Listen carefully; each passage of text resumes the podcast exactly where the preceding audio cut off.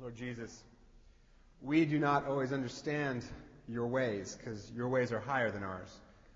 And we don't always understand the way you think because you think differently than we do. Lord, we ask that you'd open your scripture to us tonight. Help us to learn from it.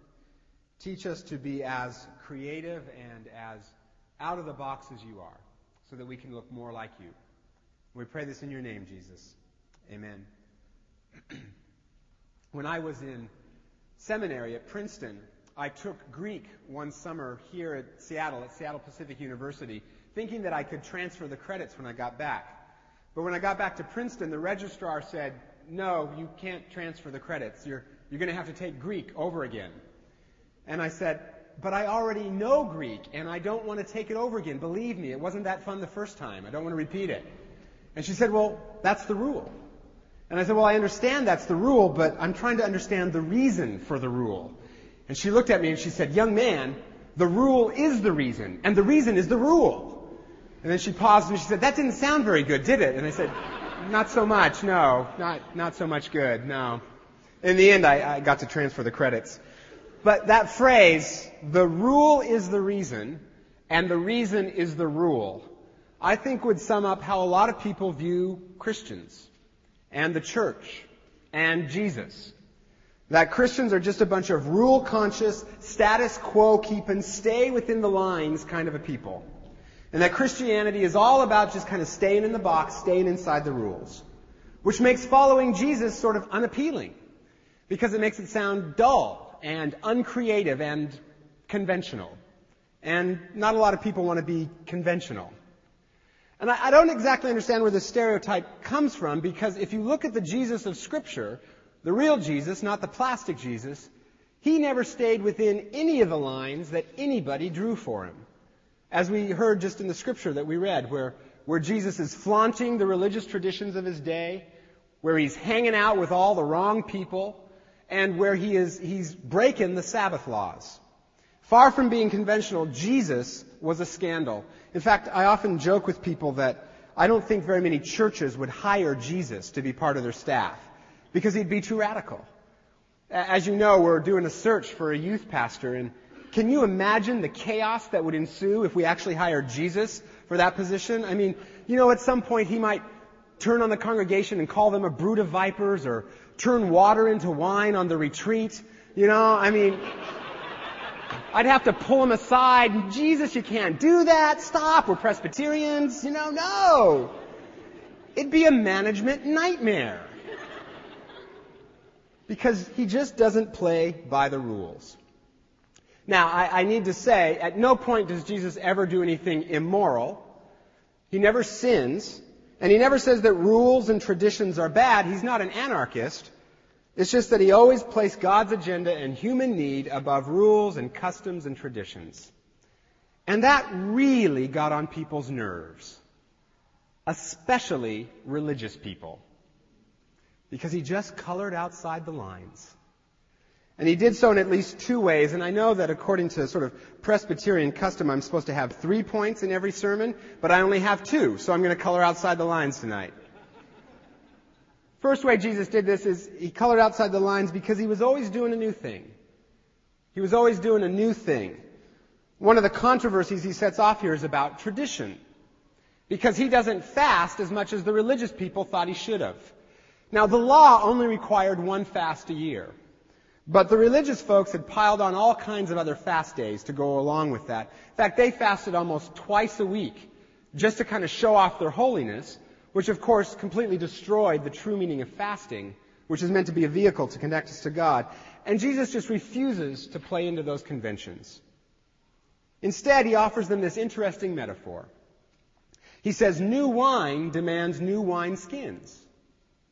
And what he means is that new wine is potent stuff. It's still fermenting. It's still giving off gases. And if you put that in an old, brittle, inflexible wineskin, it'll break the wineskin open. And what Jesus is saying is that sometimes God does a new thing. And that a new outpouring of God's Spirit demands new ways of doing things. In other words, change. Now, I know that this is a potentially dangerous point for the new guy to be making. Because whenever a new pastor comes, there's always a little bit of anxiety about, well, you know, what, what what's he going to do? You know, and I, you know, I can kind of guess some of the conversations that have been going on. I, I know what you all have been saying, you know, around the dinner table. Well, what do you think he's going to do? Well, I don't know. Well, what do you think he's going to change? I don't know. You know, he's from California. That can't be a good thing, right? I mean, have crazy ideas down there. What do you think? What do you think is going to happen? I don't know. I don't know what he'll change. I know this though. He's going to talk faster than Dick did. I'm sure of that. I know what y'all have been saying. So let me reassure you. I'm not about to announce some major new thing. This sermon isn't a prelude to some major announcement about a new thing that we're going to do, so everyone can just kind of relax. It's going to be okay. This just happens to be the text I'm preaching on today, and if I'd planned it better back in December, I'd have skipped it altogether, but here we are. So I'm not announcing anything new. In fact, I'll go one step further. I don't want to change anything while I'm here. I don't want to change a thing. God, on the other hand, may have a few new things he wants us to do. Because he always does.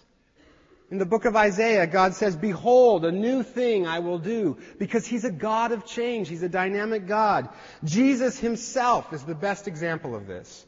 Where God makes this radically new covenant with us, this new testament where now we don't relate to God through sacrifices or ceremonies, but through Jesus. That was a new thing. Now, this doesn't mean that God is capricious. Some, some, things never change. God's character never changes. God's moral law never changes. But his ceremonial law does. That is, how we worship him, that's changed. Between the Old Testament and the New Testament, that changed. Throughout church history, that's changed. The ministries that God calls us to change. How we do those ministries change. Because God does new things. The, the, very building we're sitting in is an example of this. You know, a few years back, God called this congregation to expand. And so y'all built a new building. That, that, that's a new thing that God did. God does new things. And when He does, we have to be flexible. Otherwise, we'll just get torn apart like an old wineskin. The last dying words of any institution, be it a business or a church, the last dying words, we've never done it that way before. Right before I left Menlo Park, one of the new things that God was calling us to do was to offer our church for one month out of the year as part of a rotating homeless shelter. Now, y'all have been doing that for a long time, but for us down there, that was a new concept. And there was some friction over that. There was some we've never done it that way before kind of talk. But the results of it were just amazing. Because we had all these volunteers and, and their faith just grew by leaps and bounds. And the church was blessed and the homeless people were blessed because God did a new thing. God may want to do a new thing in our personal lives. He, he may call us on a short-term mission trip or to lead a high school Bible study or simply to spend a, a few minutes every day in quiet meditation. He may want to do a new thing. Who knows? I, I was talking to a friend of mine this week who's a student up at Regent Seminary. And he's taking a class up there that's called Reading the Bible with the Damned. And what they do is they go and they read scripture with, with homeless people or, or prostitutes or prisoners or HIV patients. And he said it's, it's just opened the scriptures up to him in a whole new way because to, to read a familiar passage like, Come unto me, all ye who labor and are heavy laden, or once you were no people, but now you are God's people. To read a familiar passage like that with a, a, prisoner just opens up the meaning of the gospel all the more, and his life is being changed because God has done a new thing. Jesus colors outside the lines by doing new things, and we need to be ready. The second way that Jesus colored outside the lines is that he always obeyed the spirit of a rule but he didn't always obey the letter of the rule. And you see this in regards to the Sabbath laws. The Sabbath was meant to be this, this, this weekly time for people to rest and reconnect with God and reconnect with each other. But again, the religious folk had piled all kinds of rules on top of it. All kinds of silly rules like things like it was okay to spit on a rock on the Sabbath, but you couldn't spit on the ground on the Sabbath. Because if you spit on the ground, that made mud. And you used mud to make mortar, and you used mortar to make bricks, and so it was really work. So you couldn't spit on the ground. They had hundreds of rules like this. Was it okay, is it okay to clean my dentures on the Sabbath? In case you're wondering, the answer is no, you can't. They had all these rules. And so this thing that was meant to be this, this relief and this nurturing of human beings became this burden. And so when Jesus heals on the Sabbath or picks wheat on the Sabbath, the religious folks just had a conniption fit. Because technically it was work and that violated the letter of the law. But what Jesus does is to point them back to the spirit of the law. He says the Sabbath was made for people. People weren't made for the Sabbath. And that means it's meant to provide for human need, for rest and reconnection with God. So if you're hungry on the Sabbath, pick some wheat and eat it because that will refresh you, and that's the point of the Sabbath. He says even David did it. It's okay. If someone is sick on the Sabbath, heal them, because that's the spirit of the Sabbath. Refreshment, restoration. It's God's agenda and human need that counts. The spirit of the law matters more than the letter of the law. There's a pastor in California named Ray Stedman. He tells a story about being at a very conservative Christian college. And he was speaking, and while he was speaking, the Holy Spirit really just kind of let loose. And students were renewing their faith. They were, they were going to each other, people that they'd hurt and confessing and reconciling. I mean, these all kinds, they were, you know, they were hugging each other, all kinds of great stuff were going, was going on. And in the middle of this, the, the leader of the dorm came to Ray and he said, well, it's time to stop the meeting. And Ray said, are you kidding? Look what God is doing. He said, well, it's 11 o'clock and the rules of the school are lights out at 11. That's the rule. And Ray said, we can't, look, God is moving. He said, well, that's the rule. So Ray came up with this great idea. He sent one of his associates out to argue with the guy for an hour or so, just to kind of keep him busy while the meeting was going on. It's the spirit of the law that counts. Rules are good. I'm not saying that rules are bad. They're good. They help us order our lives. They give us direction on how to live. But it's the spirit of the rules that counts, not the letters. Let me give you an example. I should, if I'm driving down the freeway, I should obey the speed limit laws. I'm not saying I do, I'm saying I should. But if it's June and my wife is in the late stages of labor, as could happen, I probably ought to step on it, don't you think? Because the spirit of the speed limit laws were meant to keep us safe and to protect us. And in that instance, the safe and protecting thing to do would be to get my wife to the hospital, especially for my sake, don't you think?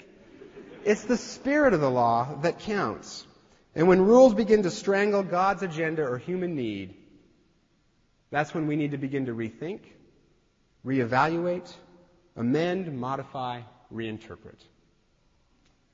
Now, some of you may be saying, wait a minute, wait, wait, that doesn't sound right. Are you saying that we can then just cast off everything, just do whatever we want, just, hey, I'm free in the Spirit? No, no, of course not. In most matters, God is clear what he wants us to do. God's moral law is clear and unchanging. It's not as if tomorrow morning adultery and murder are going to be okay because God's going to do a new thing. You know, no. In most instances, God's commandments are very clear. But there are occasions where it's not clear, where there are extenuating circumstances, or where the spirit of the law is more important than the letter of the law. And in those situations, the only way to figure out what to do the only way to figure out what the right thing to do is, is to stick close to Jesus. He's the only one that understands the real meaning of the rules, the real meaning of the laws. And in unclear cases, we have to stick close to Jesus. Pray diligently. Search the scriptures for insights. Seek the counsel of other Christians and pray over and over again. One of the great insights the Protestant Reformation had was this thing called freedom in the Spirit.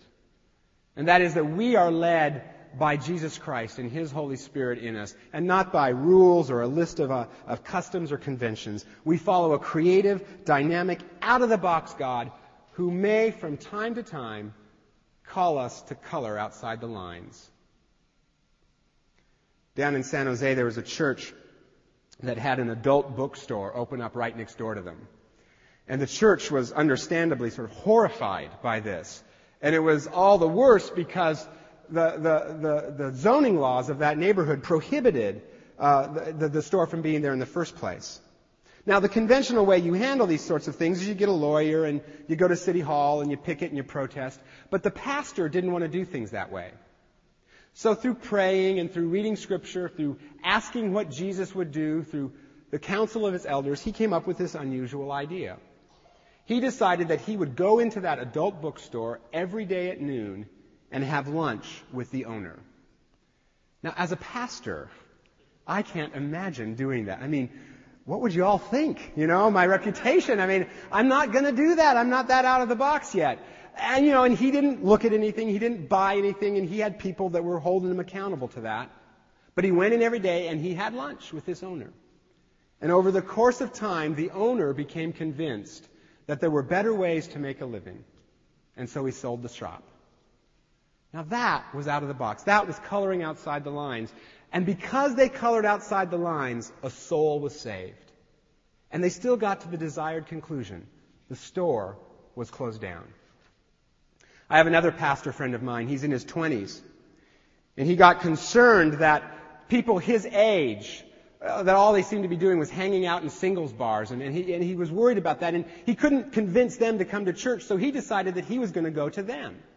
And so he got a group of people together, and what they would do is they would go, they picked every Thursday night, they'd go into this singles bar, and they'd order themselves up a Diet Coke, and they'd sit around and they'd talk about God with anyone who would listen. It was this great ministry. They called it Theology on Tap. It was this wonderful outreach program. And they were able to attract all kinds of people to this conversation. And, you know, it raised a few eyebrows in the church that he was a part of. But what a great way to color outside the lines. I think this is a message this church understands. I think the very existence of this church is testimony to the fact that this, there's an entrepreneurial spirit here. Someone was telling me that, that 50 years ago, when a group of people went to the Seattle Presbytery and said, we think we need to start a church in Bellevue, the Seattle Presbytery said no. And they said, well, who would want to go to church in Bellevue when you can go to Seattle? You know, that was kind of the, the attitude. But because of those of you who were there in those early years, because you persisted, because you prayed, because you colored outside the lines, because you allowed God to do a new thing, here we are. And, and thank you for doing that because a lot of people now know Jesus because y'all persisted and you had an entrepreneurial spirit and you allowed God to do a new thing. When it comes to saving human souls, Jesus just colors outside the lines. A few years ago, Apple Computer ran an, ran an ad campaign, and some of you might remember it. It was called Think Different. And they'd show a picture of a famous person who had thought out of the box, you know, Martin Luther King or Einstein or whatever, and, and the caption right next to that picture would say, think different, which always drove me crazy because according to the rules of grammar, it should have been think differently. It's an adverb, but what can I say? It was Apple, you know? And in this campaign, they pictured all kinds of famous people who thought differently. But they never pictured Jesus, which I thought was a huge mistake. Because of all the people in history who, who thought out of the box, who stepped out of the lines of tradition and convention and rules, Jesus just tops the list. I mean, this radical, crazy, scandalous idea that God came up with that He would come to us in human form, be born in a barn and die a criminal's death just so that we could know Him. That breaks every rule. That breaks every rule of decorum and convention and just plain old common sense. To the, the last thing a God should do is descend that low just to save a wretch like you, just to save a wretch like me. It breaks all the rules in a glorious kind of way, don't you think? We follow a risen, living, scandalous, crazy God who breaks the rules, colors outside the lines, leaves the 99 sheep to go find the one, runs to the prodigal son, not the good elder brother, just to get to you and just to get to me. And he is our guide. And he is our vision, not some custom, convention, or rule. And our response is two things to allow Him to do a creative new thing in our lives so that we can know Him. And if He calls us to color outside the lines with our neighbors, with our friends, with our time, with our enemies, color outside the lines so that other people can know the life-saving love of Jesus Christ. Think different. Our Savior does. So should we. Lord Jesus, I thank you that you just think so differently than we do. Lord, I ask that you help us to do the same. In our homes, with our time, with our neighbors, in our church, Lord, make us as creative as you are. And lead us in this. And Lord, because if we try to do it, we'll just, we'll just mess it up. So Lord, you be our vision, you be our guide, you be our leader. We will follow you and give you all the glory. We pray this in your name, Jesus. Amen.